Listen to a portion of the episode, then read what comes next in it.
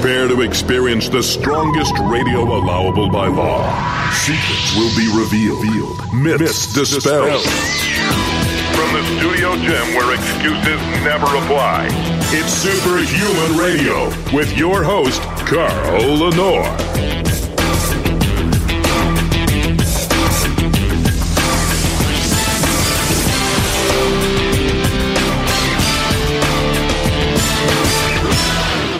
Hey, hey, welcome back to another episode of Superhuman Radio. Today is Tuesday, uh, January 14th, 2020, for those of you listening to the show 100 years from now.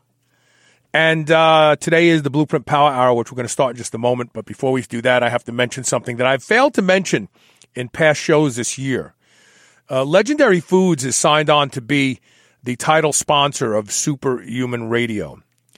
The title sponsor carries a great financial load that makes this show possible, keeps the show afloat as other sponsors uh, trail in and trail out.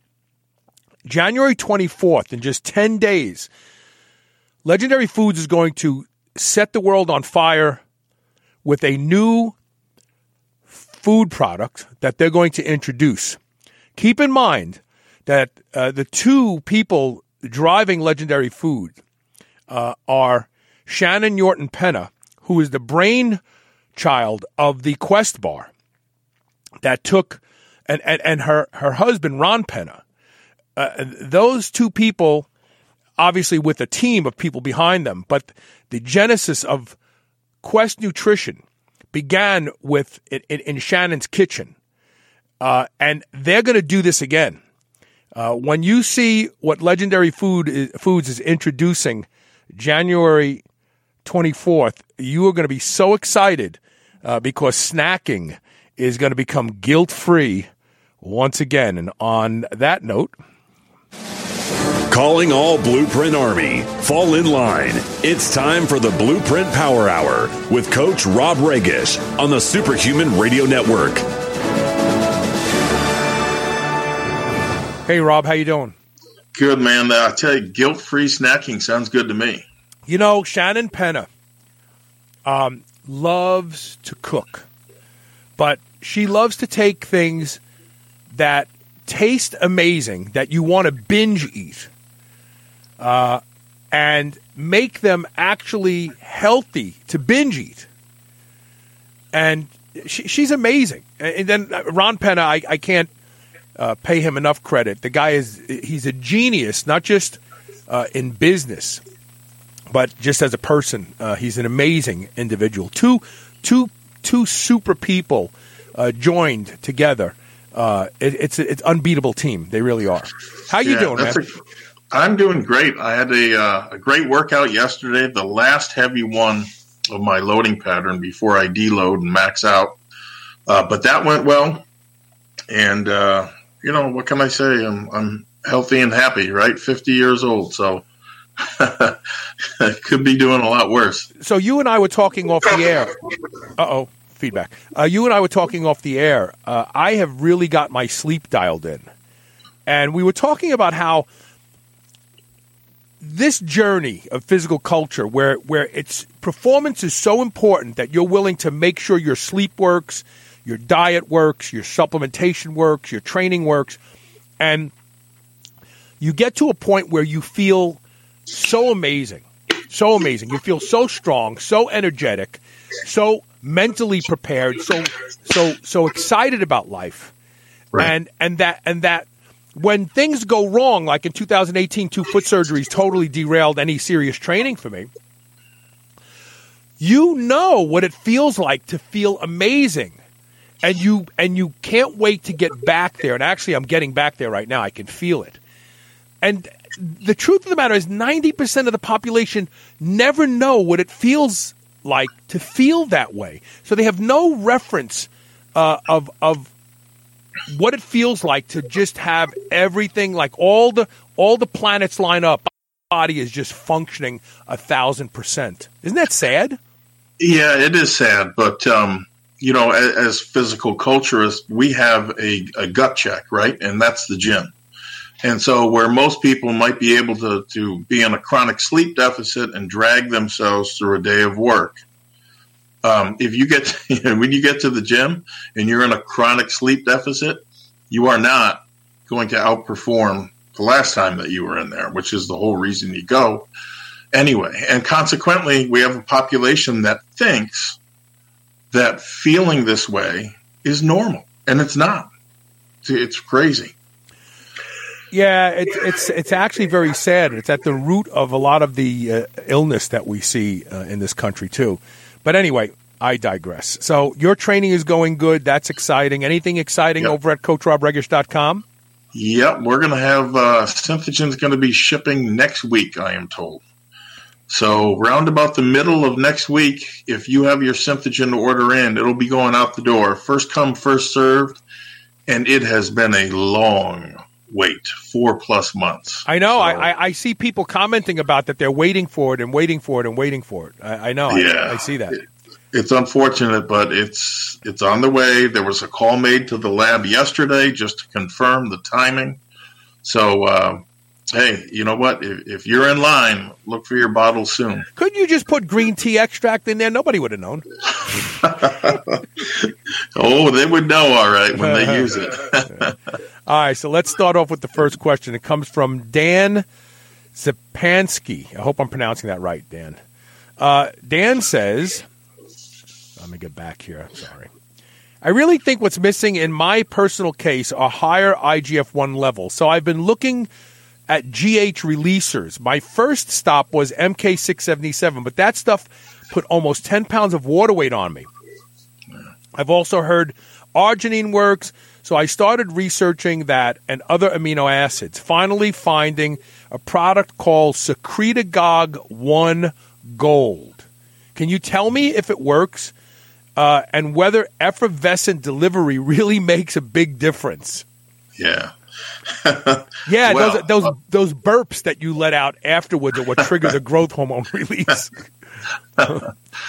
um, well, for, I would tell you first and foremost, if you think IGF one levels are your rate limiting problem, which I really doubt they are, but if that's what you think, then the first step, in my mind, is to get a blood test for right? Because you got you need to know where you stand. Personally, I doubt the absence of any, just one hormone, can make that much of a difference. Now, yes, things like testosterone replacement therapy make a big difference for guys, but still, if you're talking about you know optimizing muscle gain and fat loss, it's never just about one hormone. It's about all of them working in concert with each other. And so when you hear hear people, you know, hearkening back to their youth and saying to themselves, "My God, I can't believe how good I used to feel, how fast I would recover from, you know, training or injuries." What they're talking about was that hormonal symphony of all of your hormones, okay? And and there are a lot of people still looking for the fountain of youth. It hasn't happened yet, and I rather doubt today's supplements are going to do that for you. But let's talk about this Secretagogue 1 product because I do see it advertised heavily uh, all over the net. So, as I look at it, um, the main ingredients in terms of boosting GH seem to be a five and a half gram prop blend of the following glycine, which we've discussed before, glutamine, GABA, and alpha GPC, amongst a few other things in there. And while all of those have been shown to result in more GH relief, um, none of them elevate it around the clock, and therefore their impact is going to be minimal, at least for what you know you're looking for. Well, uh, well, Rob, and let, let, let's and I know you and I are on the same page with what I'm about to say. Yep. But a lot of these growth hormone releasing products that claim to raise your growth hormone 100%, when you're producing virtually no growth hormone or so little growth hormone, raising it 100%, doubling it is uh, virtually meaningless. If you think you're yeah. going to get uh, from an oral supplement what you would get from either frank growth hormone injections or injecting real peptides that raise growth hormone, you're mistaken. Yeah, and when it comes to these aminos that I just mentioned, um, you you need multiple grams of each to see any any any GH release that was seen in the studies. Now, if So- G, if GH is uh, equivalent to diarrhea, then they definitely raise growth hormone dramatically, because Yeah, they will cre- they will keep you very close to the house after you take them. Yeah, thank you for reminding me of that because if you use effective amounts, like let's say, oh, you know, the conversation starts in terms of glycine at about 10 grams, you better keep the Charmin handy, or at least, you know, start with two grams and go up gradually. Okay? And, ar- and arginine is another one, right? What do you have? Don't you have to take ten grams of arginine in order to have the uh, the the uh, uh, effect on somatostatin that you're looking for? at least. And at that least. and, that that'll keep you home for an hour or two crapping. and, and I don't know if you've ever tried it, but arginine is one of the most bitter Yeah. substances Tastes on, tastes horrible. on, yeah. on Earth. So, uh, you know, the aminos and, and the other things that are in here that purport to elevate GH are not in there in the levels that do it even transiently. So uh, we get to effervescent delivery. Now, this came about several years ago, uh, and I think it was first used in conjunction with creatine. And while it is true that you know it, it can cause the stomach to dump its contents in the duodenum um, faster, there's nothing related to that that points to, to greater GH release. I think it might be a product differentiator because you get to see the little fizz in the in your cup, I guess. Um, but you know, it- it's a gimmick. It's a gimmick. So so here's what I would tell you.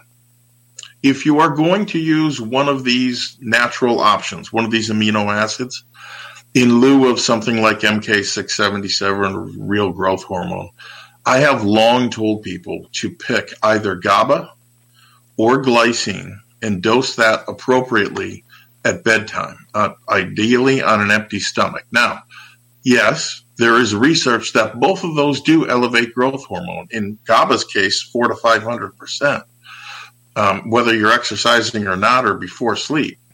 But that's not why I recommend them. I recommend them because both of those amino acids also have studies and a whole heap of anecdotal evidence showing deeper sleep, deeper and better sleep. Uh, And sleep, as we discussed uh, earlier, Carl, you and I, is when your body repairs itself. The muscles grow larger and stronger. The fat loss happens. Your batteries are recharged. Simply sleeping better will lead to a more productive cascade of all of those hormones that I mentioned that are necessary to maximize training adaptations, right? Building more muscle and, and burning more fat. So here's the bottom line. I would stick with the two amino acids that I mentioned. The, unlike the others, glycine is actually sweet and GABA has virtually no taste. I would um, use the glycine, I would build up slowly to 10 grams. Uh, and as far as the GABA goes, I would start at two grams and, and maybe work up to five at the most.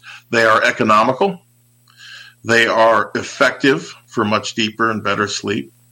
And you, you certainly don't need effervescent delivery with either one of them. The whole purpose for efferve- effervescence, supposedly, is it neutralizes stomach acid.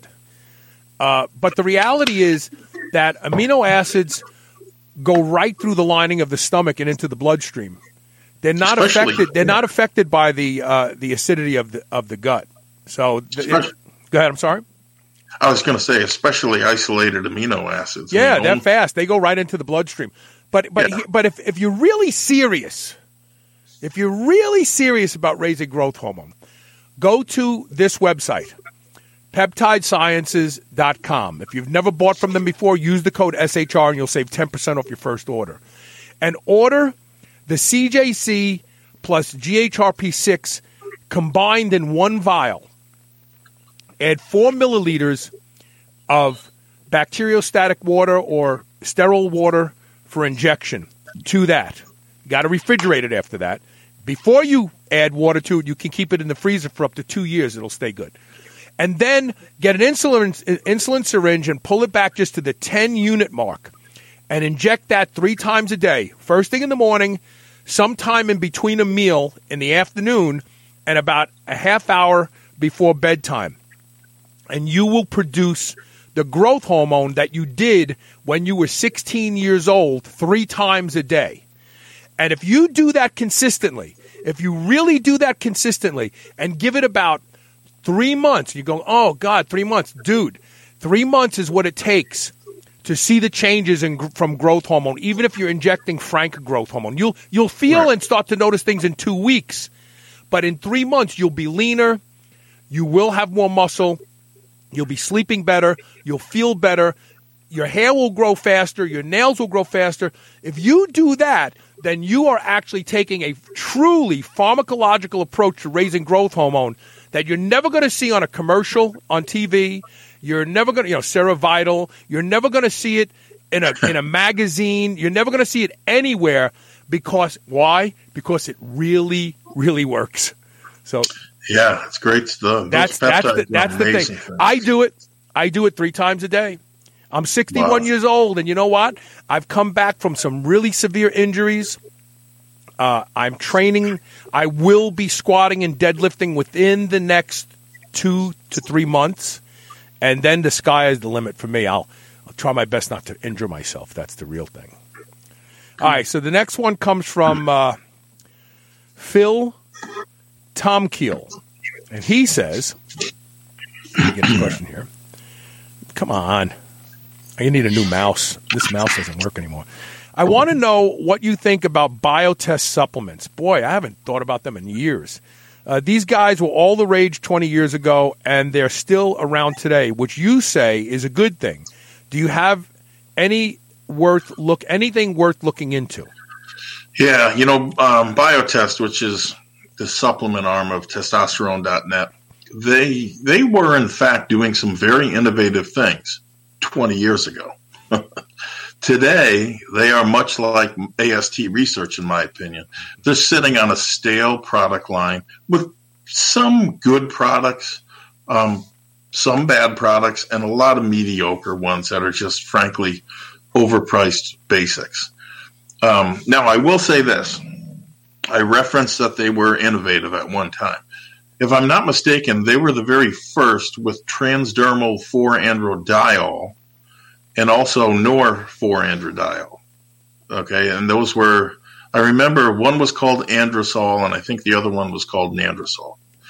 They were their respective prohormones in a in a very simple isopropyl alcohol base and nothing more. Yeah, which which isopropyl alcohol gets about ten percent of what's compounded into it through the skin, but only for a short time, because the alcohol has such an astringent effect on the skin that once the skin becomes dried out, nothing gets in. Um, the, the, the, the flux across the skin requires the skin to be well hydrated. I, I spent a lifetime uh, compounding transdermals. So I'm telling you, that was that was like a real like you were wasting so much product. But go ahead, I'm sorry. Yeah. So it, I'll tell you what, though, um, I do remember a distinct, you know, lift in mood at least from their 4AD product, uh, of the little bit that did get through. But be that as it may, their best product way back when was probably something called Mag 10. It was a com- it was a combination of 4AD, ethyl carbonate, which was their, you know, they extended the half life and the duration, yada yada, and uh, one testosterone, which most people would have been probably more familiar with as methyl one test, but nonetheless, those two were in this orally active solution that tasted like red hot. I remember that. But um, the current Mag 10 product they have is nothing like that. It contains no prohormones whatsoever. They also used to have a norepinephrine based fat burner, one of, I think, only two to ever appear on the market. Syntrax had the other one. Um, and I can't remember the name of that product, but uh, it, it was they were both very sharp products. Biotest also pushed some real losers, though, and chief among those was a product called Methoxy 7 wasn't that, I was just looking for that. Wasn't that the one that was in a base of 100% cholesterol? cholesterol tasted great. And, and let me it? tell you something: the cholesterol was building muscle. It really yeah. was. It wasn't the methoxyisoflavone that was in there. No. You're absolutely right. Uh, but that that was a real stinkers. Uh, myo, something called myostat CSP3, which was a purported natural myostatin inhibitor, which w- was derived from seaweed and Carbolin 19, which is a forskolin based product that they they claim outperforms Anavar in their advertising, and I'm almost certain that's still up there. Today they seem to be pushing this stuff uh, indigo something or other. It's an oral i guess which is a, a it's, it's, loaded what they call the what are those things in blueberries? Proanthocyanins? Yeah yeah anthocyanins yeah okay so it's billed it's billed as this glucose disposal type product um, the only place I've heard about it doing good things or noticeable things are on biotest boards, which are heavily heavily um, seeded with shills. Yeah, exactly. And so, otherwise, you know, the rest of their line, they have um, they have a Tribex, I think, an alpha male product, which are probably among their best sellers. They contain tribulus and Eurycoma longifolia, as well as the forskolin as their active ingredients. But again, you know, I would tell you they're simply overpi- overpriced um, trib longifolia and forskolin. You know, you do much better uh, buying the highly purified single ingredients if you're looking to go that route. So here's the bottom line on Biotest. Other than a couple of things, like maybe their protein powder and they've got a fish oil product that's uh, what are they? I forget the name. Flame out. Flame out's the name of it. There's nothing that really interests me there. I, I don't think any of the mainstream people are interested in it either. I think they might go there to read some of the articles, and they've got a certain. They certainly have a, a, a deep bench there. But you know what? Uh, even in the case of their protein powder and fish oil, you can buy better and usually get a better price on it. Thrive's a great example, you know, and and um, Carlson's fish oil. There, you know, there's another one. Well, the, be- the, be- the best fish oil products on the market today but yep. uh, and you have to search for them. Made by a company called Metagenics. Uh, this yeah, this company has dedicated millions and millions of dollars to science of fish oil. They even have some rarefied forms where they've isolated just uh, certain components of fish oil and concentrate them called SPM actives that literally uh, force uh, inflammation to resolve, not not suppress. Big difference, resolve. So, if you want good fish oil products, look for Metagenics. Yeah. So perfect example there. D- Danny uh, Danny Geraldo Oquendo says, uh, "How effective is CJC twelve ninety five with the ipamorelin? It's very effective. It's just as effective as GHRP six. The problem is that for some reason the Food and Drug Administration has told uh, the uh, compounding pharmacists that they can no longer offer GHRP six. I have no idea why that is." Um, I but thought, just that one. Yeah, just GHRP six. Like TaylorMade, they can't get you a CJC twelve ninety five with GHRP six, even though it's probably more effective than the ipamorelin. But the ipamorelin is effective too. Yes, those two use it the way I said, Danny. Uh, you want to take it three times a day. First thing in the morning before you eat, sometime in the afternoon in between meals, at least an hour to an hour and a half after a meal, and then before bed. And if before bed makes you stay awake, cut your dose back. That's all you yeah. need to do there. Okay. So uh, the next question we have comes from Jerry Denning. And uh, Jerry says, uh, What are your thoughts on training to failure? Does it work? And if so, what's the best way to use it? I've tried it in the past and had great results, but could never stick with it. Yeah, you know what? Every few years, training to failure uh, enjoys this renaissance of sorts, right? So that's probably why you're seeing it come around again. For too many years, the strength training community has lacked accurate measurements, and, and this is where I'm going with one set to failure. Training to failure, way back when, was a was an early way to ensure that you hit 100% of something, right? Because you can measure it many different ways. But if you can no longer, if you carry it to the point where you can no longer lift the weight, then that you have reached concentric failure. And early advocates like Arthur Jones, uh, he was quick to point out, though, uh, shortly after writing about that, that there was one, more than one way to skin a cat, meaning uh, eccentric failure. So you might not be able to continue to lift right a weight. However, you can still at that point lower an even heavier weight under control um, until you can no longer right control it, and then the rep speed increases dramatically and it drops. So Jones was very fond of writing articles about negatives and how much they, they helped him. He claimed n- miraculous results in both himself and others. And, and so it soon spread to, you know, other, in, in various other forms to his students. I have tried negative only training and, and used it as he recommended. Um, and it'll certainly make you stronger. However, I'll be honest with you. I, I will say that I think you need the concentric part of the lift as well. There's no question in my mind. There are benefits in both. And so, looked at from my perspective, there are benefits to hitting positive muscular failure and negative. It's no accident, almost everyone with lots of muscle performs both, right? I mean, how many how many pro bodybuilders ever stepped onto the Olympia stage and said, "Hey, I did all this doing negatives," right? right? It just right. does. It just doesn't happen um, uh, you know, they're they're not going to get up there and say I built this body using just static holds.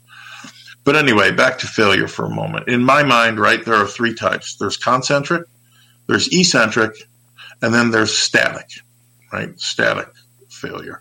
There may even be a fourth type if you think about it, and that's partial repetitions in the strongest range to failure. I think if you're going to try this, you need to start slow, okay, with maybe concentric only failure first. Once a week. Right. And, and that's the other part of this. Yes. You're going to notice yeah. you need more recovery time when you're training to failure. It's just how it is. Now, negatives can be incorporated at some point, but only sparingly, in my opinion, not every workout. Static holds or partial reps, those are the domain today uh, of Pete Sisco and I think he's over at precisiontraining.com. He has some very, and, and this is what's, um, I was looking at this the other day. It was, it was pretty savvy. I'd like to know more about it. He has some interesting training software that uses a predictive index to tell you how soon you can productively train again and how long is too long, right? So we know there's a range and there's a there's a range where you can go back in there and make progress again. And you know there's an early range and there's a late range when it's too late. It's called i think the engineered gym or engineered strength or something like that. And if you know if you're interested in high intensity training and training to failure i would encourage you to look into it. You know it could be something that could help you tremendously. He's big on measuring and I, you will know within a month whether or not it's working for you. Apparently, the software uh, gets better and better the more, you know, the longer you use it, given it has more data points, right? I, for the life of me, I can't imagine how it can account for things though, like lack of sleep. I was going to say a bad night's sleep derails everything. Right. Yeah. Yeah. I mean, it's, it's that has to be you know included. But here's the bottom line: training to failure works. But like all training, the body doesn't respond forever to it. You can absolutely refine it though for your purposes. And and so the classic example being in the blueprint, the original blueprint, we use it but in a very judicious manner. In fact, for for just five workouts, but we use it as a very at a very specific time, which we use it more or less as a bridge into bigger and better things. And it works incredibly well, especially as you come off of a higher volume phase. Like everything else, um, it eventually stops working, but you can milk it for a good long while if you want to. And I, I don't yeah. think it. I don't think it necessarily stops working permanently. I think what happens is people overuse So th- th- uh, these types of advanced techniques are so depleting of the nervous system. They cause such Yes. fatigue that the body starts to protect itself. Uh, so, and this is why it's so important. What you just said is that you use it sparingly. You know, you just don't use it like training to failure every single session, unless you're literally going home and sleeping hour for an hour hour or two after you work out and then you're getting a good night's sleep every single night and your calories are high because we know that overtraining is is, is directly related to your intake of calories that we, we, we talked about that in, in that study so if you're doing all those things you may be able to train to failure more frequently through the week. But the reality is, if you're doing things like static holds, so so if you do a static, you notice that be, there becomes a point where the muscle starts to undulate. You're holding on. That undulation is nerves firing fibers that were not engaged. It's going, oh, these two fibers are about to collapse. They can't hold it, so let's fire two fresh fibers. And so that process puts a great demand on the nervous system. You just can't come back and do that three days in a row. You may be able to, don't get me wrong, but you won't get gains from it. In fact, you'll start getting weaker. So if you Yeah, use you know- these advanced training methods, you have to be very sparing with them. Yeah, that reminds me. Um, I was taught once that if you reach a point during your workout where your hands are trembling, visibly trembling, you're no longer working your muscles, you're frying your nervous system. And you know what? That's been pretty good advice over the years. You know, there are times when I just sit down and I try to hold my hand still as much as possible, but you can see it trembling a little bit. Um, Your body's You know, telling it- you something. It's, exactly. it's getting tired. Yep. And you don't. All right. So we have a question from Michael Kane that we're going to lead off the next segment with uh, when we come back. So stay tuned. You're listening to the Blueprint Power Hour. Visit CoachRobRegish.com often. Get stronger faster. We'll be right back.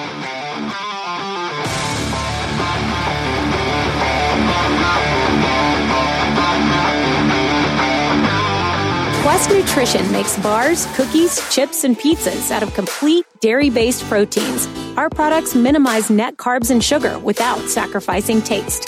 Each delicious chocolate flavored chip, cookie chunk, and crunchy crumble is custom made to maintain Quest macros. It's time to enjoy foods that work for you, not against you. It's time to enjoy your Quest. Hey, this is Carl. For 14 years, you've heard me talk about Can-C eye drops, and they being the reason that I do not need reading glasses at now 61 years old. But I regularly get emails and messages from people who've been using Can-C and having some amazing results. Recently, I got an email from a fellow named Chad, who because he was on dexamethasone eye drops for over six months, developed a cataract. Can-C eye drops actually reduced my cataract to the point where even my doctor has a hard time finding it. I will never stop using Can-C eye drops twice a day. I've been using them since 2008, he says. And you should be too. There is no better way to keep your eyes healthy and seeing clearly than Can-C eye drops. Go to wisechoicemedicine.com today and get on board and we will both be looking into the future with very clear vision. New Mass Pro Synthogen X2 just upped its own legendary game. To distance itself even further from the rest of the pack, Synthogen X2 now has double the key active ingredients. If you've ever wondered what steroid-like recovery feels like, Synthogen X2 delivers. See why others compare it favorably to powerful bodybuilding drugs at synthogen.com. Mass Pro Synthogen. When you train with it, you'll gain with it. Men and women, you've heard about hormone optimization. Do you feel like it's something you want to look into? RenewLifeRx.com is the place to start. Their doctors can help you with the solutions. RenewLifeRx.com has a simple process for lab work, consultation, and taking a deep dive into where your hormone levels can be improved. Superhuman Radio listeners get 30% off your initial lab work and consultation. Go to RenewLifeRx.com to schedule your no obligation phone consultation today. Feel younger, get in better shape, and be more productive at RenewLifeRx.com. There's lots of CBD products out there and there's lots of misinformation too. If you want the best CBD product available and the way to use it to improve athletic performance, there is only one choice Venga CBD. Venga CBD is five times more bioavailable than other products, and you feel it faster. But more importantly, the folks at Venga have identified the best way to use it for athletic performance. Go to superhumanradio.net today and download your free copy of the Endurance Athlete's Guide to CBD. Use code SHR10 and save 10% off at vengacbd.com. That's V E N G A C B D.com. Do you use protein powder? Then you'll want to hear this. Thrive Protein is the single best protein blend in the world, built around what Mother Nature put into mother's milk. Thrive Protein is the first human appropriate protein blend. There's just too much in Thrive to list in this commercial. That's why I'm challenging you to compare your current protein to Thrive. Get your current protein and go to thrivprotein.com and see how your protein's label stacks up to Thrive. For a limited time, get three pounds of Thrive for $59.95, including shipping inside the USA. That's thrivprotein.com and code COMPARE. Get ready to experience protein envy. You're listening to the Superhuman Channel. We're ripped and we're ready.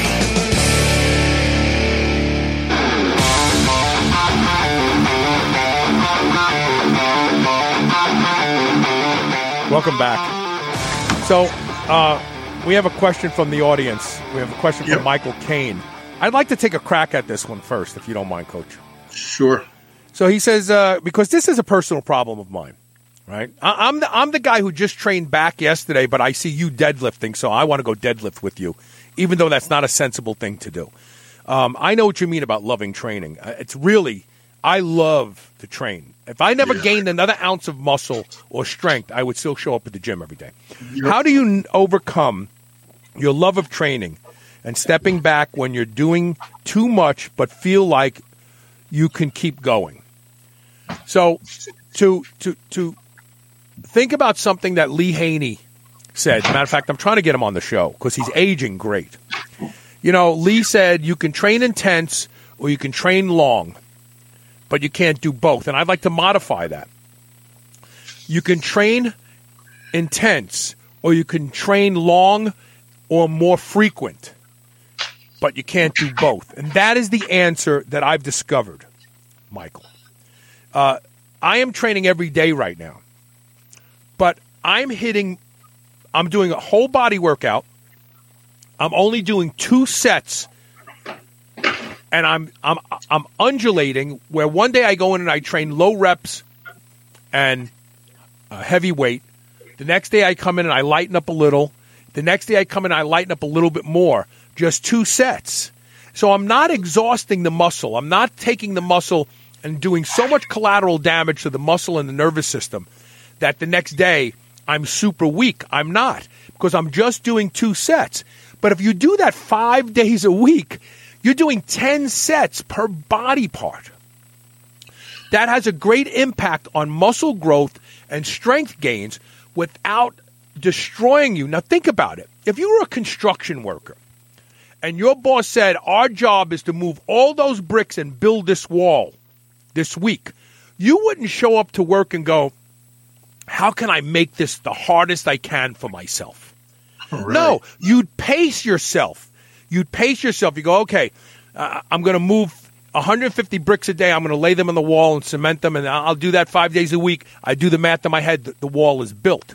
You don't show up day one and go, I'm going to crush myself. I'm going to try to do this all in one day.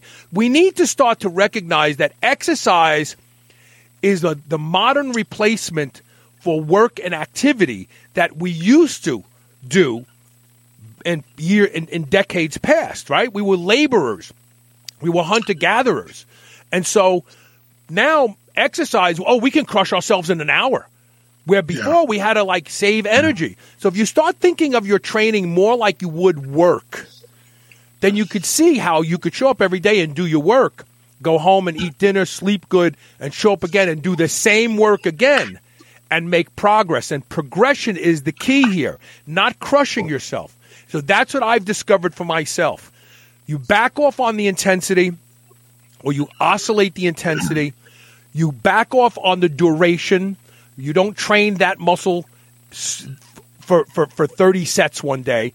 and you spread it out over the course of a week, and you end up getting all the work done that you need to make progress. Go ahead, coach. You jump in. Well, for me, the mot- the motivator, I guess, is not being on dialysis.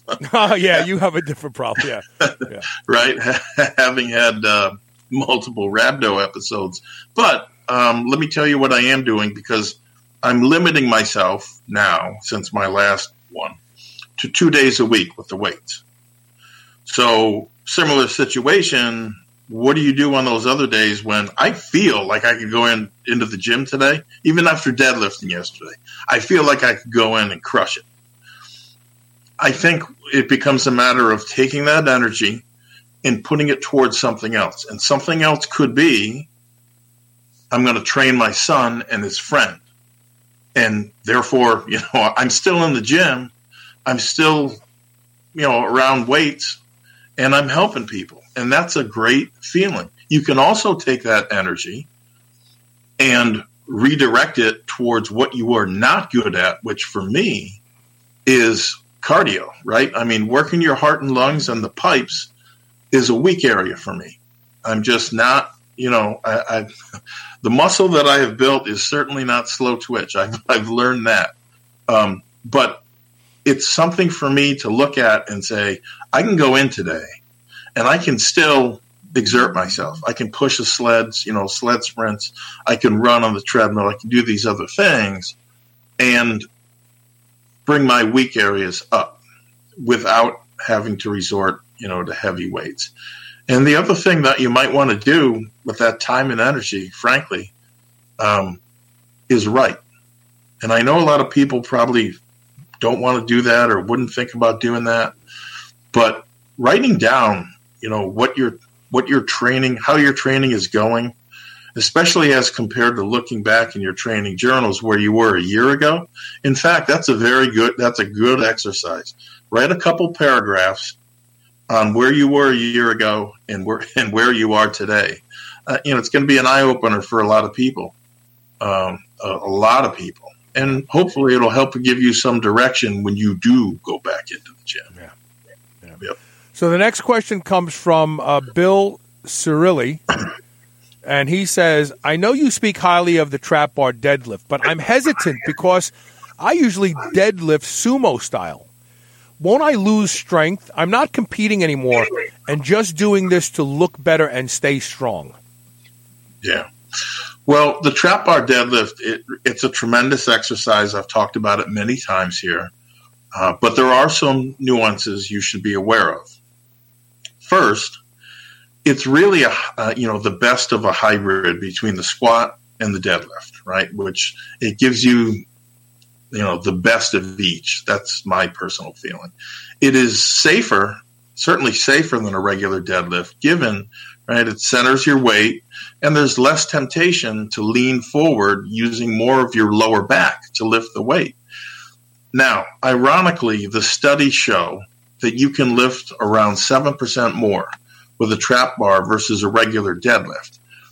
I say ironically because to me, it feels like you can't you can involve your lower back to the same you know, to the same degree, and therefore you're not going to be able to get that extra right into the lift.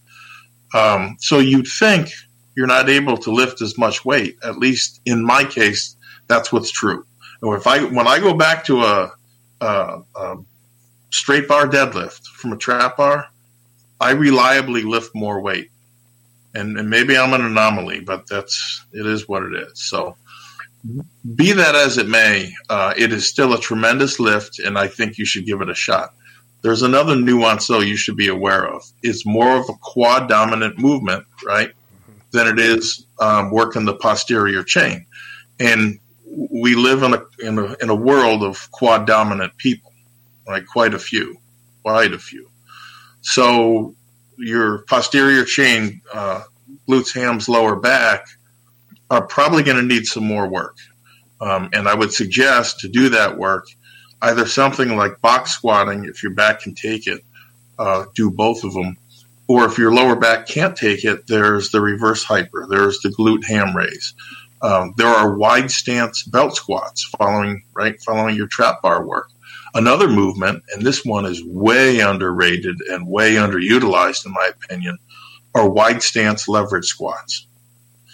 The, you know, the leverage squat, for whatever reason, does not stress my lower back anyway, and I would argue most people's the way a regular squat does. And it's a fantastic tool um, because of the many different foot positions you can put yourself in. When you step inside of a trap bar, you're not going to, you know, that's not going to be a wide stance. It is by its very nature, right, a closed stance. And there's nothing wrong with that. Just understand the muscles on your backside need to get worked too. Okay. Glute ham bridges are also an excellent assistance lift to work that posterior chain with almost zero, right, or zero vertical compression of the spine. One final note. If you plan to trap bar deadlift and occasionally go back to your sumo deadlifts, which is fine, you know, I would encourage that. It's okay to use the high handles on the trap bar as opposed to the low ones because the high handles more accurately reflect the shorter duration or the shorter range of motion ra- rather of the bar stroke, right, on a sumo deadlift. And it'll help in the carryover. So I hope that helps. Um, they're they're both great lifts, and I would encourage you to, to do both. Another an- another forgotten movement because most people don't do them right, and they end up hurting themselves. Uh, is the good morning. Yeah, uh, this is great for the lower back, the glutes, and the hamstrings. Uh, and a lot of people find out that they're much stronger than they ever thought they were uh, when doing uh, good morning. So that's another one. But you got to make sure you're doing it right. Uh, okay, so Danny uh, Hiraldo Okendo has another question. I'm going to pop up here real quick. He says, "What other peptide is effective or more than fragment 176 191, which is also known as AOD 9604?" So there's a couple things you need to know about this peptide. Number one, if you take it and you don't use growth hormone secretagogues, it will actually suppress the natural growth hormone production of your body. Because you got to remember, this is a fragment of growth hormone, and and and your body has uh, feedback loops, and it sees this this uh, fragment and it thinks, oh wow, we got a lot of growth hormone, but in fact, this particular uh, peptide, AOD nine six zero four or one seventy six to one ninety one, which is the old school name, um, has a unique uh, fat loss ability without the potential negative effects of growth hormone. Understand why people use this, right? They use this because for some reason they don't want to use growth hormone. You could just use growth hormone or growth hormone secretagogue, like we just talked about, get the same result. The other thing is, the mistake that people make with AOD 9604, which by the way is becoming very popular for people who have soft tissue I- injuries and and uh, and also being used in, in treating certain autoimmune disorders. Uh, so keep in mind, it, it, again, it, it's a portion of growth hormone. It has pleiotropic effects, but that whole that whole fragment that they're cutting off and throwing away also has important effects. But the problem that people have with the fragment, and they say, "Oh, it doesn't work," is you've got to inject this multiple times a day. I've heard as much as five times a day in order to see the fat loss. You'd be better off using the CJC 1295 with ipamorelin or CJC 1295 with GHRP6 three times a day, and you will still see the fat loss, but you'll also have lots of other benefits. I'm not a big fan of AOD 9604 by itself. I think it should only be used when you're using growth hormone secretagogues that are also making sure you don't shut off your own growth hormone production. So yeah, you know, well, one the only thing I can add to that is when Fragment 176 was new, I used it. Did not use it multiple times a day. Did not use it with another right GHRH, and got absolutely zilch out of it. Uh, and now I know why. Um, but it's a, I guess that's a cautionary tale, and you know instead of jumping on every single new thing that comes out, maybe give it a few months to see how it's optimally used. Yeah, I got I got to put this up because it's kind of funny. Jeff Clifton says I'm going to try hip thrusts after watching Carl doing them with the Buick. That actually those weren't even heavy, so it was 365 pounds. I, I've done five 500 pounds for reps.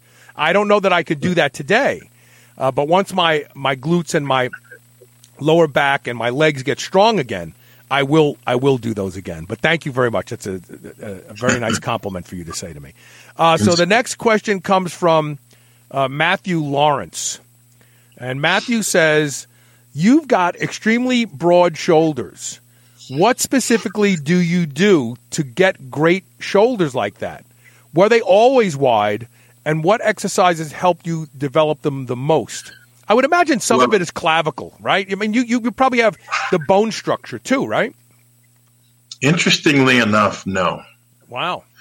And and I have some theories behind, and I can see that, by the way, in training my son now, uh, who who when he started, he had extremely narrow shoulders, and my father, same thing, very narrow shoulders. I will I will tell you that, uh, and it's it's a guess, but it's probably a good guess um, that those breathing squats and pullovers had something to do with it, giving me a bigger shelf, right, to develop delts on. But there's an old saying in bodybuilding, and it goes like this you can't hide weak shoulders. And they're absolutely right. And the trouble is that due to, you know, for a lot of people anyway, due to all the bench pressing that goes on, the front delts get way overdeveloped.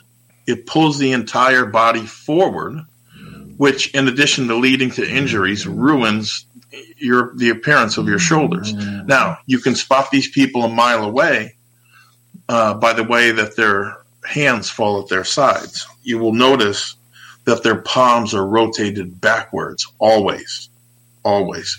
And again, they're being pulled forward by their front delts, and they're extremely weak, if not non-existent, rear delts. So that's a telltale sign if you're doing that and you catch yourself doing it. That's a telltale sign that um, you've got way overdeveloped front delts and you need to get to work on the back. Now, in terms of, of how I got here, um, which is no world record, but I, I do get nice comments on the shoulders, and a lot of people ask me about it. My story is this my genetics actually favor narrow shoulders. That's how it started out. So I had to build them. And a big part of that was breathing squats and breathing pullovers. I would also tell you that in my youth, I did a lot of overhead pressing, uh, both standing and seated. And I also did something called the Bradford press, which I, I, think we've touched on on this show. Um, but if you look it up, you know, you start from a position, the bar's under the chin, it goes just over the head and then to the back and then back again for whatever reason, my shoulder development really took off when I started doing those. And I don't know if it was just a timing thing or what, but but that's what happened. I would also tell you that I was blessed with bulletproof shoulders, especially in my youth. So, you know, they allowed me to do things that most other people uh, are not are not able to do or were not able to do. And I'll give you a good example. Even to this day, when I had this shoulder operated on, the very next day, I went into the gym and could get under a squat bar and hold the bar like this. And I know plenty of people in my gym that can't do that period without an injury. It's just they're so restricted or whatever. It gives them a lot of pain. So I'm somewhat of an anomaly there. Um, now, I never did so-called isolation movements for my shoulders, things like dumbbell side laterals, front raises. When I was young, those were never on the table. It was all about trying to up the amount of weight you could press over your head. Instead, uh, uh, you know, instead of those isolation movements, I ended up building them a little bit by default too, meaning that because I usually supersetted a push movement with a pull movement, I built very strong front and rear delts because I was doing justice to my pushing and pulling exercises. So you're not thinking about building your delts, right? You're thinking about your back and your chest, maybe. Um, but man, the shoulders get it too. So when I was doing things like flat dumbbell presses and, and seated cable rows and dips supersetted with chins, those were that contributed a lot, I think. In my late 40s, I could no longer overhead press, which was d- due to this severe arthritis in the right elbow. Um, at one and and that took its toll because I came across a picture of myself in the gym, and the picture I saw didn't lie. I had lost a lot of shoulder development because of the fact that I wasn't able to press anymore. What brought my shoulders back fast, frankly, were two movements. Number one, the handstand shoulder press. I taught myself how to do that. And number two, we get back to the leverage squat machine. I use that, right, to stand there and use it as a press. I see a lot of people do that. Extremely effective. Extremely, especially if you don't put you know your legs into it. It, it actually uh, mimics a jammer press. Like if you go get a bar, yeah, put it in a corner, you do jammer. You could do that with the leverage squat machine too, right? Right. Yeah. And and, and, for those of you who have a really good old fashioned uh, calf machine, a standing calf machine, you can do it with the pads on the calf machine too. Yes, excellent point. Um, and now, you know, as far as the handstand shoulder presses go, I know you don't see those very often for whatever reason, and I'm not sure uh, what this is, I can do those pain free, even with an added weight vest. As opposed to if I grab a barbell and try to push it overhead, it's excruciating pain. But that's a good lesson in you, you don't have to give up. You can find movements where it doesn't hurt or it doesn't hurt as much. So I'm good to go on those, even piling additional weight on and but I only got there because I tried them. Right? It's it's it's a process. Um, the leverage squat shoulder press, I perform that in a very strict style, no leg drive, and very slow negatives. And I can do those with minimal pain. You know, the, the handstand shoulder press, I have no pain. Those I have minimal pain on. Um, and between those two movements, it did not take much time for my shoulders, right, to come come back and come back fast. I have uh, I have my son doing something similar, and and again he started with very narrow shoulders. This is I think he's going into his third year of training now. Um, they are they have filled out quite a bit, and as well as his back. Like I was standing in front of him or in back of him rather the other day. The son of a gun's taller than I am now, but his I was amazed right by his back and shoulders. So um, anyway, the, you know, there's nothing fancy in what I was doing. You know, I've uh, I was doing um, 20 rep breathing squats and pullovers. I was supersetting dips and chins. Uh, you know, he's going to be doing push presses and, and on the leverage squat machine. He likes those for whatever reason. So I'm, I'm gonna, just going to continue to encourage him. He did not want to learn the handstand push up. That's fine right? So instead, I, I've got him overhead pressing with a trap bar. And if your gym has one and the sleeves are long enough on each end, I would encourage you to absolutely try using a trap bar um, for the overhead press. Because if you think about it, it does the same thing that it does with your deadlift. It centers your body perfectly. Perfectly. So uh, I, I have very broad shoulders uh, structurally. My dad had them, and my cool. son has them, and we all suffered from the same problem. Anytime I buy a sports coat or a jacket, there's this rumple of material right at the base of my neck that has to be trimmed out because my shoulders are so straight across. That's but, awesome. but having big round shoulders is important to me. And that's why I train my shoulders first every time I train. Like right now I'm doing full body stuff, right? So if yep. you if you want big round shoulders, train them first. Make them a priority. Yep. So the first thing I do when I, I, go into the gym is I do seated uh, dumbbell presses or seated machine presses. Number one. Then I go over and I do uh, dumbbell raises or or, or machine uh, uh lateral raises. You know where you sit in, and then I do rear delt on the reverse pec deck. Then I move right. on to everything else. When I walk into the gym, I'm fresh, I'm strong, I'm excited about being there. I train my shoulders first. So pick the body part that's lagging and make it the priority. And every time you go to the gym, train it first. And yep, you watch what happens. Watch what happens. I, I, do the same exact thing, so I would concur 100%. Uh, the next question comes from Todd Godick. And just give me a second to put him up here. And so uh, Todd says uh, if anabolic steroids were all legalized tomorrow, Oh no, he says I've heard you talk about things like methyl one test before, and it sounds incredible. Uh, may have been fun when they were legal. Let's say all steroids were legalized tomorrow, though. What would you take and why? Yeah, this was a real. I've never gotten this question. Uh, well, listen, since we're pretending, I'll also pretend I'm young again, and, and that's not well.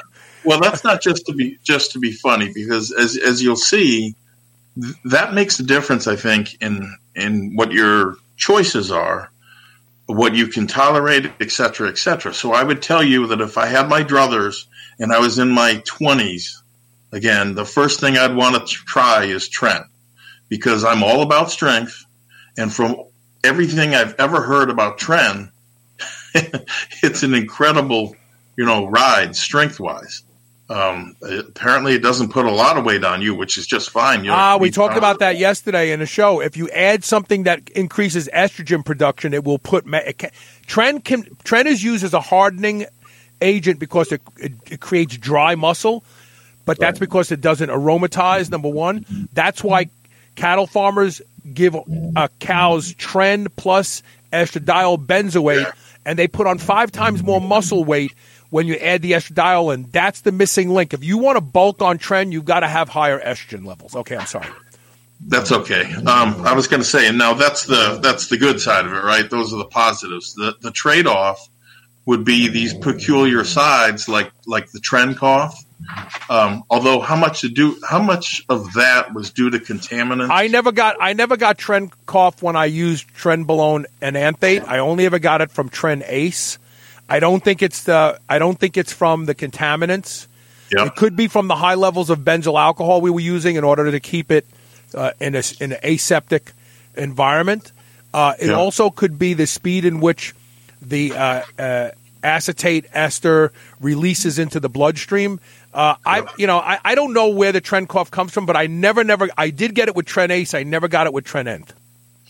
Yeah, I, I that would be one of the things I guess that would that would concern me. There are others, um, not the least of which is, is kidney toxicity. But Well, and, and then there's more recent research is showing that uh, it may uh, predispose people to developing dementia later on in life, which I'm really Yeah. not happy about when I read that one.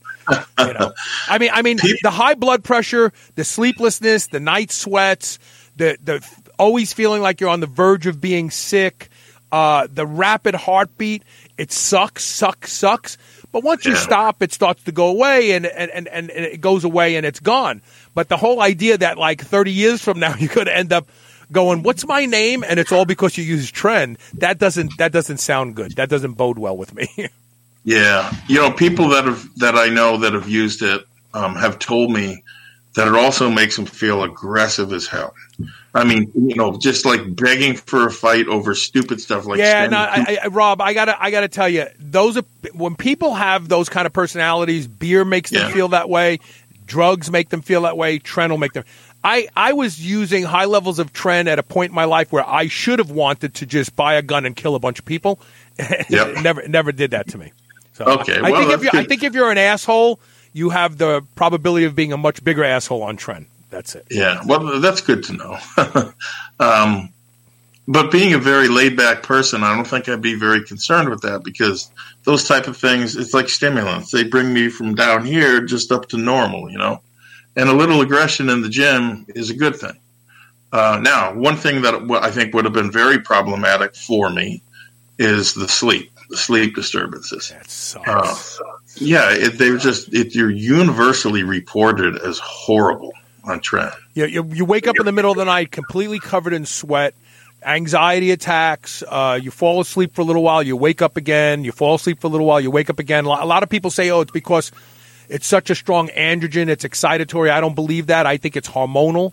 I think what it Yeah. does to your hormones just jack you up to a point where you just don't sleep well anymore. Wow. It's almost like when women go through menopause. That's what it's like. Yeah, that's a good point. Um, the other thing, the other thing would be Molly. the other thing would be blown kidneys, um, which which I I never had kidney issues. Right when I was younger, they don't they only popped up in their forties. So you know, I, I probably would have skated by on youth like a lot of people do. Now, otherwise, I would have liked to have tried A bombs. right? And of course, D ball. A-bombs in particular have a reputation as strength builders. One guy at my gym who, who used a lot of it, he told me just being within reach of the tablets would make you stronger. And I laughed and he said, that's only a, sh- a small exaggeration.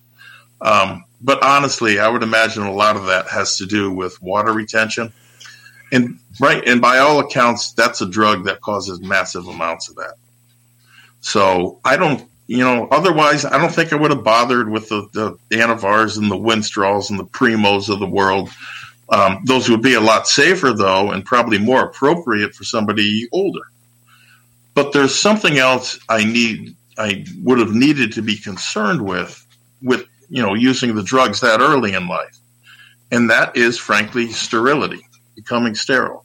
Now, it obviously depends, uh, but if you run enough of them or the wrong ones at high enough doses over long enough periods of time, you're absolutely your your sperm count's going to suffer.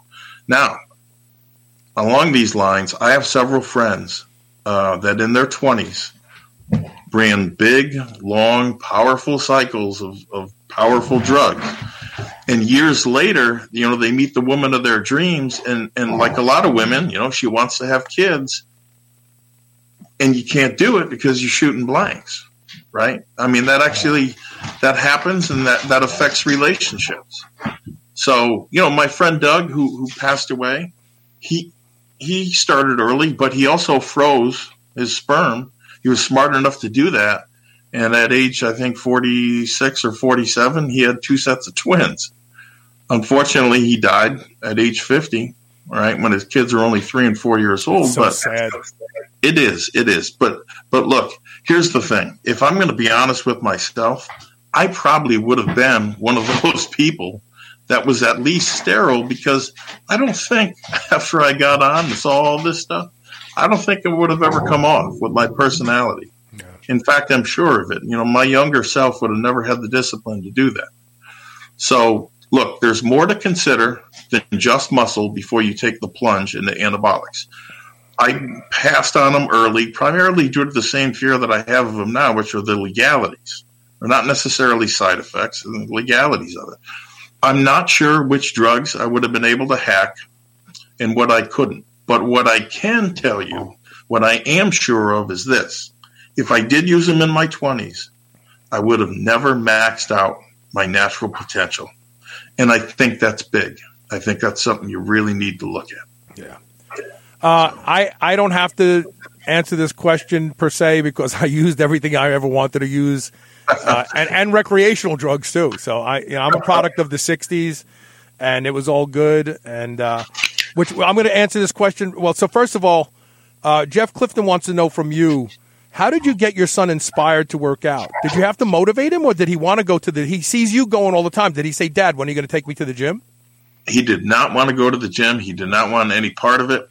Uh, Dad exercised his parental authority and brought him along. He did all of a sudden become, int- well, at least more interested in it when he sees progress. Mm-hmm. It, it wasn't five months ago. He couldn't do a quarter of a chin up. He can do he can do ten with uh, ten pounds around his waist now. And so, and he sees his body starting to change. Right. And I bet know- I bet his friends at his age, you know, they're looking at him because that's what's going to happen when he starts adding that muscle and his friends don't. He steps into the hierarchy in the social structure. Absolutely, absolutely. So, you know, now these days he's just strolls in there like he belongs there, and I tell him all the time that he absolutely he does, uh, and he's doing great work. And I, I bring a friend along too. That doesn't hurt, you know. One of his A- friends. yeah, one of Great. his friends. Great. Good thinking. Yeah, cool. There you go. Scott Dodd says, uh, "Hey Carl, a big fan for over ten years plus. Keep it up, brother. Thank you very much, and thank you for uh, being part of this audience for so long. I really, really appreciate it because I don't know what I would do if I didn't have this as my job." Yeah, Uh, right. Danny Geraldo Oquendo, uh, what do you think about uh, Boldenone, basically, uh, Cypionate? Uh, I, I, first of all, Danny, I don't think anybody's getting real Boldenone. So, Boldenone is equipoise. Equipoise is made for horses. Uh, unless you're going to a legitimate veterinarian and getting it, or you work on the racetrack like I did when I was a kid and it was accessible, uh, most people are buying testosterone cypionate being told it's boldenone.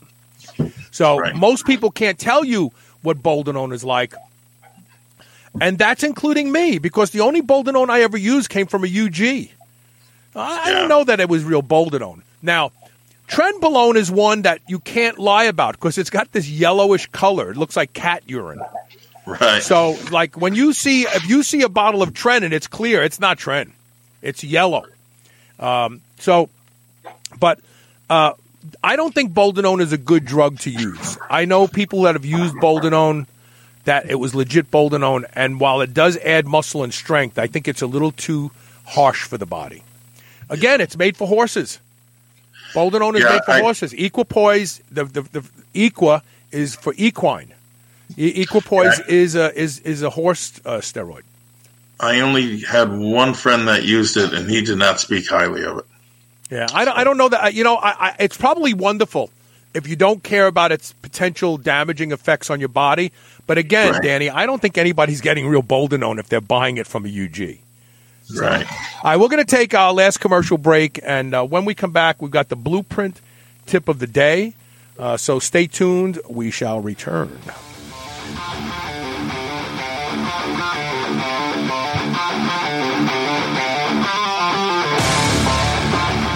Redcon One is one of the fastest growing supplement companies in the world today. That's because they produce supplements that deliver on their promises. From their flagship pre workout Total War to their innovative whole food MREs and bars. Now you can get the deepest discount ever offered to any audience anywhere. Use code SHR and get 25% off all Redcon One products today. SHR and 25% off. Go to redcon1.com. That's R E D C O N, the number one.com. You already know the benefits of red light therapy. Now you have to find the strongest, best one out there at the best price, right? That's where Scott Chevery found himself. He had to create Mito Red Light so you can get the strongest, best red light therapy unit in the world at the absolute best price. And the Superhuman Nation gets an additional discount. Go to MitoRedLight.com and use code SHR to get the lowest price anywhere, plus free shipping inside the USA and deeply discounted shipping worldwide. Go to MitoRedLight.com and use code SHR today. That's M I T O R E D L I G H T.com. Are you still on the fence about body protection complex BPC oral from drseeds.com? Listen to Maggie Kuhn, one of the owners of the C Bus Lifting Company gym in Columbus, Ohio. I had been having some nagging tendon issues that weren't injuries, just just things that were annoying. You know, I'm 58 years old, so just older tendon kind of issues. For us powerlifters, you know, we really don't stop training when we have just nagging issues. We just kind of keep pushing through. And I started the BPC. What I noticed was I was doing some heavy tricep stuff that um, that would have killed me um, before when I had an elbow problem, and I was able to do those with literally no pain at all. Go to drseeds.com, D-R-S-E-E-D-S.com. Use coupon code SHR and save 20% off your bottle of BPC Body Protection Complex today. You've heard me talk about the chill pill on the show and how effective it is at helping people who suffer from social anxiety or sometimes when you just want to take the edge off uh, to a long, stressful day. Well, listen to this story from Dylan Goutreau. definitely takes anxiety away, which I have a long history of having. Started out at two milligrams a day of Xanax. That was at eight years old. And so I stopped using benzos three years ago. Extremely difficult. Yeah, so I spent about three years trying to find anything and everything I could that would be healthy for me um, to help with anxiety. Because I'm talking, you know, full, full out panic attack. The, the chill pill was the first thing that I've found that actually, in the middle of a panic attack, I can take, and it definitely uh, subsides. Go to drseeds.com. That's D R S E E D S.com. Use coupon code SHR and save 20% off your first bottle of the chill pill. Check it out. I promise this is one supplement that delivers If you haven't searched hydrogen water in PubMed yet, you must. Hydrogen infused water possesses undeniable performance, health, and longevity benefits in the realm of real biohacking. Hydrogen water machines cost hundreds to thousands of dollars. Now you can have the strongest hydrogen infused water conveniently anywhere you want it thanks to Drink HRW. They make the only legal and clinically validated formula to create hydrogen water instantly. I thought this stuff was BS till I started using it. The effects on my training and my gut are undeniable. I have more energy and I last longer without stims. You have to try Drink HRW Maximum Strength Hydrogen Water Tablets today. Go to h2waternow.com and use the code SHR for 10% off today.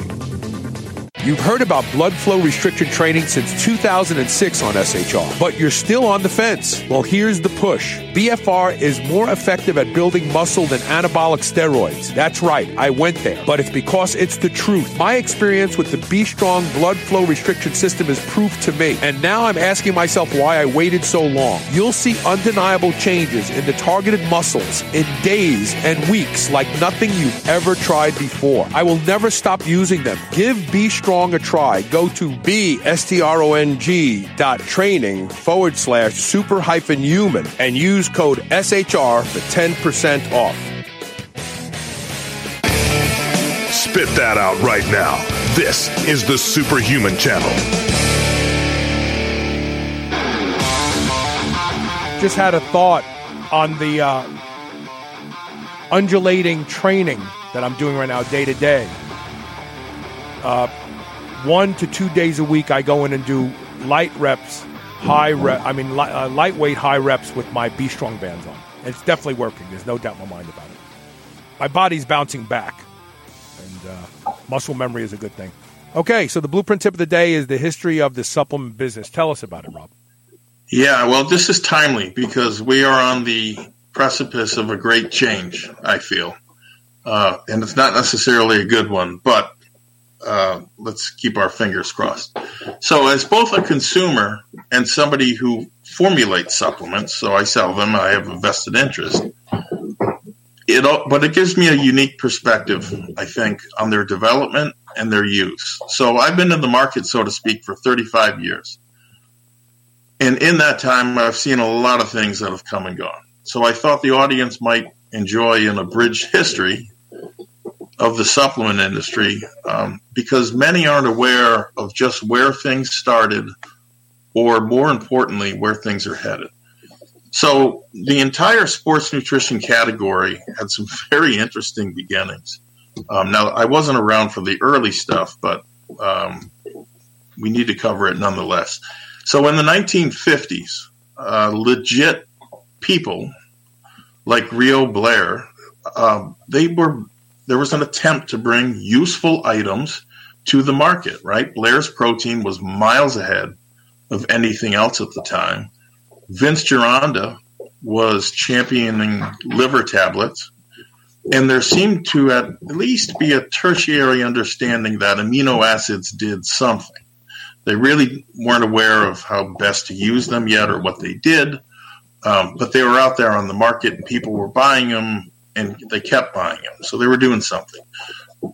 Running in parallel with those products, though, well, running in parallel with those products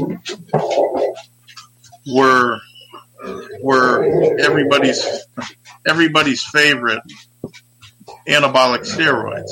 Is mommy home? So, I'm sorry. Was that mommy coming home? Yeah, yeah. Oh, okay. Sorry. Hi, that. Jen. He says hi. yes, he, he just got home from work. I'm sorry. About Go ahead. That. No, but don't anyway, worry about it. Don't worry about it.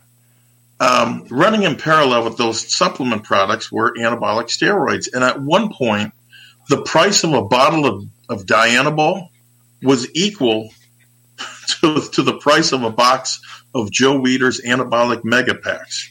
Now, guess which one built more muscle, right? There was really no contest. And save for Weider's initial foray into the industry, the supplement uh, business at the time was quite small. Sometime later, though, steroids became illegal. They were added right to the, I think it was 1990 or 91. uh, our friend Joe Biden. yeah, he would have he would have been a pro baseball player if it wasn't for drugs. Right, right, exactly. See, you know, you know, watching him go and and talk and get his facts wrong. He's not sure what state he's in. It just amazes me. Like this guy has spent a life. And the funny thing is, his tour is called the No Malarkey Tour, which malarkey means be like uh, is is used uh, on the East Coast by uh, Irish immigrants to imply BS, bull s, and so they oh that's a lot of malarkey. I mean that's a lot of bull s. And the funny thing is that all that comes out of his mouth is bull s. Yeah. So I just think it's fun. Even even back then, I would have been a pro baseball player, but I wasn't willing to use drugs. Yeah, okay, Joe. Okay. Yeah, and so maybe, and it's not a political statement, but look, if you're considering voting for him, understand what his past was because the future ain't going to look too rosy. From no, man, he's the reason that anabolic steroids are not are not legal in the U.S., but they're legal like in in Greece and the UK and all these other countries, Mexico. Thanks, Joe. Yeah. And so uh, steroids are criminalized. They're therefore, you know, extremely, if you're an athlete, it, you were extremely unhip to be caught using steroids. Um, but here's the thing there were the, so some of the first underground labs were busted. Duchaine's was one of them. And more than a few of the steroid dealers went to prison. And ironically, when they got out, they formed the nucleus of what was to become what is today a thriving dietary supplement industry.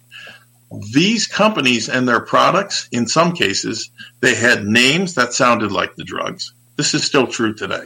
They're packaged to look like the drugs, and almost universally, they're advertised to work like the drugs. To a generation of 15 year olds way back when that was reading magazines, which were the primary source of information, who, who wouldn't want legal steroids, right? I mean, that's the ideal. By the 1980s, there were enough products to line the shelves of small supplement health food stores. Not like they are today, but but still, you know, a, a fair number of products. Hoffman, by that time, he was long out of the game. Uh, the big war seemed to be between Twinlab and, and Weider. Anybody who was anybody was using a weight gainer. Uh, milk and egg protein was out there. Various oddball items like dibencozide and frac, ferulic acid, and boron. They they all came and went. Cybergenics at one point was kind of a dark horse. They took the market by storm. They were the new kid on the block, and they were selling tons of what they called, importantly enough, a steroid replacement kit.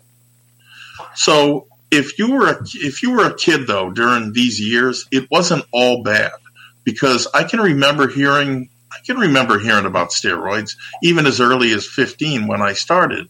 But with so many allegedly powerful over the counter supplements, who needs it? Right, right. I mean, to, to me, there was always something new to try. And you know something new to pin your hopes on. And this is true today still of the psychology of buying supplements. So if you paid a hundred dollars for a cybergenics complete bodybuilding steroid replacement kit you can be damn sure you're going to bust tail to make sure you got something out of it. And that and that was probably the value in it right? Because all of a sudden it made you dedicated right absolutely and so so none of them really worked as advertised but um, they did keep me busy and intrigued enough to stay away from anabolics. So I, I, guess it wasn't all bad. The 90s were really the decade where products that truly worked came out. I can recall creatine monohydrate from California Body Club. That was even before EAS's phosphagen. 80 bucks for a 100 gram bottle. But it did something, right? That much you could feel. Dymetadrine you know, 25. Yeah. Right. That was ephedrine hydrochloride, which went on to become one of my major food groups.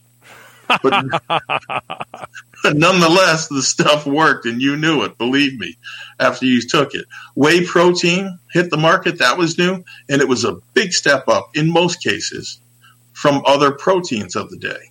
And then you had things like Retabol and Tribulus um, which were kind of these mysterious compounds from Russia and Bulgaria, respectively, that that created a buzz because there was there was something to it. You could feel it. It wasn't a steroid like effect, but it was something.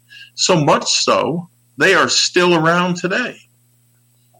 So the number and pace at which these breakthroughs were coming during the 90s was dizzying until HMB came out, mm. which, which, was said to quote unquote feel like Deca. And this is coming from the Bill man. Phillips. This is coming from the man who introduced creatine, right? At least on a wide scale, on a broad scale. And needless to say, HMB didn't work like that. And the bottom kind of fell out of the industry. And by that, I mean nothing much after that came out that actually worked, which brings us to circa 1996, I think, when the very first pro hormones, those being DHEA and androstenedione, came out. Neither of them did much, in my certainly in my estimation. But the industry kept plugging away, and soon there were honest to goodness steroids on the market. You remember that? Mm-hmm. I mean, yeah. this is the, this is sometimes referred to as the second steroid golden age. And you know, if you missed it, I guess I feel sorry for you. It's kind of a it fun was time. Fun. Yeah, so it was fun. Was happening? Um, but then, of course, the government banned them, and it was back to branched chain amino acids and pre workouts, hmm. which to this day are nothing more than you know dressed up powdered caffeine with in these freeze pop flavors and colorful labels and people keep buying them which brings me to really the topic at hand today sarms sarms selective androgen receptor modulators originally sounded great all of the benefits of steroids with none of the sides except until just recently none of them worked. And I mean none of them. Or if they did, and you felt a little something, um, they actually caused shutdown. And which they know, which they were purported not to. When the first SARM was introduced, they said, and no HPT axis disruption. So your body keeps producing all the testosterone it, it, it needs. And that was the furthest from the truth. Yep, and the same was true in in some cases of your blood lipids, right, and liver enzymes and and many of the other normal steroid side effects. The only good news, I think, is that there are now one or two which actually do work. Yeah, like LGD uh, something something. Yeah, I've heard good things about that. I've heard that uh, taking that in conjunction with, you know, some other things, like you can really ramp up your response in a cycle. Right. However, uh, and I now have to bring you the bad news. The there was a law enacted recently in effect as of January 1st in China, which uh, is going to put an end to the party, at least for a while. Um, because, and there's another bill. Until, United- until another country picks up manufacturing it, right? So China, China, China did this once before when we had the Olympics here in the United States, uh, the Winter Olympics in the in the Northwest. Uh, our government put a lot of pressure on China to stop the outflow of growth hormone, and it stopped. And I actually had Anthony Roberts on the show because the, the, the, the black market on growth hormone just disappeared, and that's because the Chinese government was killing, killing people who were like exporting growth hormone illegally to the United States. That's how they stop things. They start killing people. But but sure enough, Anthony and I talked about it. You know, once the Olympics left here, the American government stopped putting pressure on them. The death stopped, and people just took places in those factories and started selling again. And now you can get growth hormone again into the United States from China. Right. So, so the combination of these two things, the law that's taken effect already in China, and a bill specifically naming SARMs and classifying them in the same category as anabolics, which will be soon in the in the in the U.S. Senate, and which is almost sure to pass because it's a softball issue, is going to conspire to make to make things kind of miserable for a while. Now, I have the inside story of what's going on, both in terms of what's going on in China and the U.S.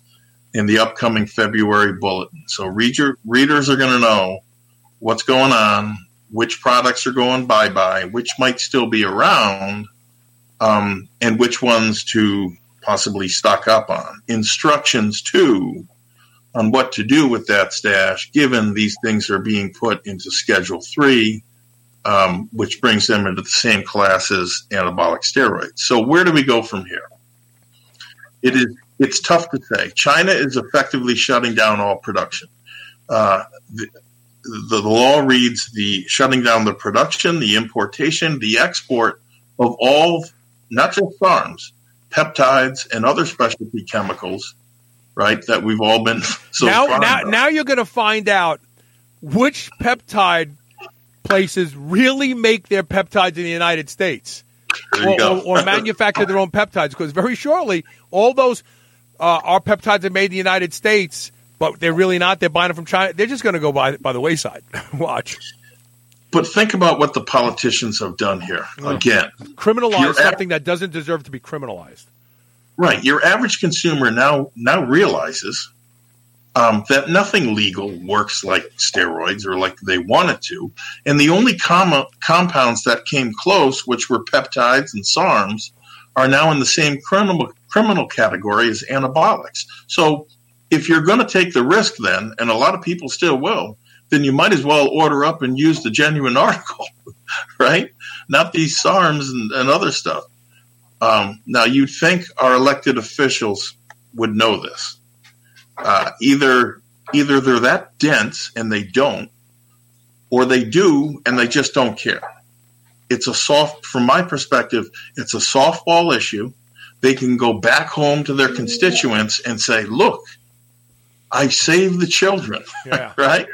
And then they'll light up a cigarette, drive home, eat dinner, and wash down some opioid painkillers with their scotch. Right, right, That's right. that's ex- that's exactly how it works in a lot of cases. Um, it is all in a good day's work for our elected officials who have done nothing for the American people but enrich themselves and their families for generations. And if you don't believe that, pay attention sometimes to what goes on in the U.S. Congress. You're, it's going to make you sick. Man, we need term. We need term limits. Um, yeah. Da- Danny Geraldo uh, Okendo uh, uh, makes a point, and I want to I want to make sure that we're not stuck in semantics, right? So, the compound called one Test Cyp or dihydroboldenone cyp, but it's not the same thing as testosterone or EQ. So, dihydroboldenone is a downstream metabolite of boldenone undecylenate. Boldenone undecylenate is equipoise. Now, if you can't find boldenone that's legit, you're definitely not going to find dihydroboldenone unless you have a doctor prescribing it, excuse me, and a compounding pharmacist making it. So I really think we're splitting hairs here. So if you get real boldenone, you don't need the dihydroboldenone cypionate because real boldenone will convert to dihydroboldenone. I think it uses the same 5 alpha reductase uh, pathway that testosterone converts to DHT, dihydrotestosterone. But it's a, it, it, it, di, uh, dihydroboldenone is a downstream metabolite of boldenone undecylenate. Boldenone undecylenate is equipoise. Um, so we're, we're kind of um, splitting hairs here, but but it's it's a non-starter because the possibility of you getting real boldenone from a UG is rare. There was a there was a I want to say Dr. Di Pasquale did this a long long time ago where they bought gear off the internet. They tested it for two things. They tested it for uh, whether or not it was what it was labeled, the potency, and the possible uh, uh, possible contamination. And they found several of them where the stoppers actually had mold on them. Uh, but but he, he he he showed that people were buying exotic stuff. They thought, they, oh, this is Winstrol. No, it was Test Cyp. Oh, this is Boldenone. No, it was Test Cyp. Uh, so so again, it's a non-starter discussion because getting actual dihydroboldenone cypionate is harder than getting real boldenone, which converts to dihydroboldenone. And and and and ninety percent of that stuff just isn't legit. It just isn't, Danny. So, Yeah, like I said, unless you're getting it prescribed to a doctor and getting it from a reliable source, different story. Different story. Yeah, and doesn't doesn't Bill Llewellyn make an at home diagnostic like what is it, Roidtest? Royd test. Yeah, yeah. Yeah. I, I don't know how it works. I don't know how reliable it is, but yes, you're right. You're right.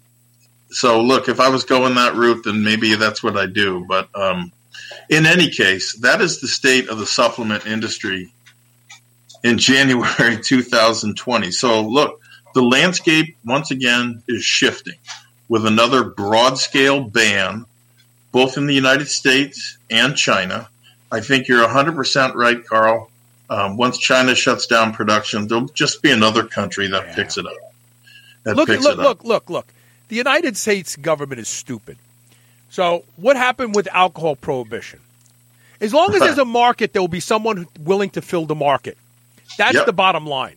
The drug, the the, the, eh, the the war on drugs never worked. We got all the cocaine and heroin and weed. Well, weed is legal in most a lot of states now, but we have all the eh, recreational drugs we could ever wish for on the streets. And this government has been fighting the war on drugs and investing billions of tax dollars with zero impact on the availability of recreational drugs. Do you really think the the only thing that may dry up the SARMs market is the reluctance to buy them when you can get real testosterone a lot cheaper. There you go.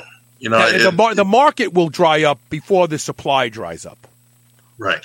And so in you know, in January of the year 2020, it is absolutely maddening in my mind that Congress once again is talking about, hey, we got a big drug problem.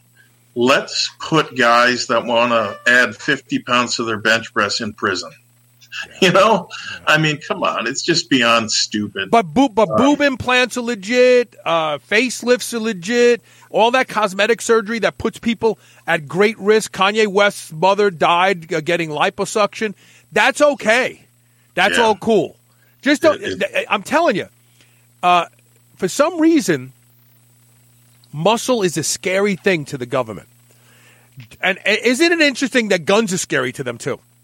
People possessing muscle and guns scary to the government. What what government would be afraid of people being stronger, more muscular, and having guns, except one that maybe wants to imply, uh, impose some sort of tyranny on their population?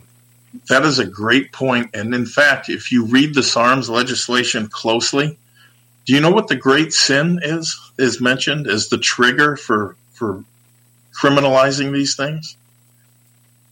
The great sin is building muscle.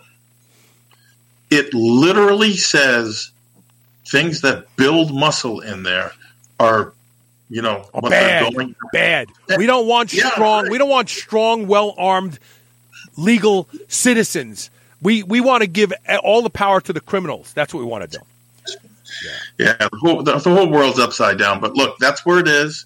Uh, it, it probably it's not going to be static, but that it's going to be here for a little while until the market figures it out, and I'm confident that it probably will.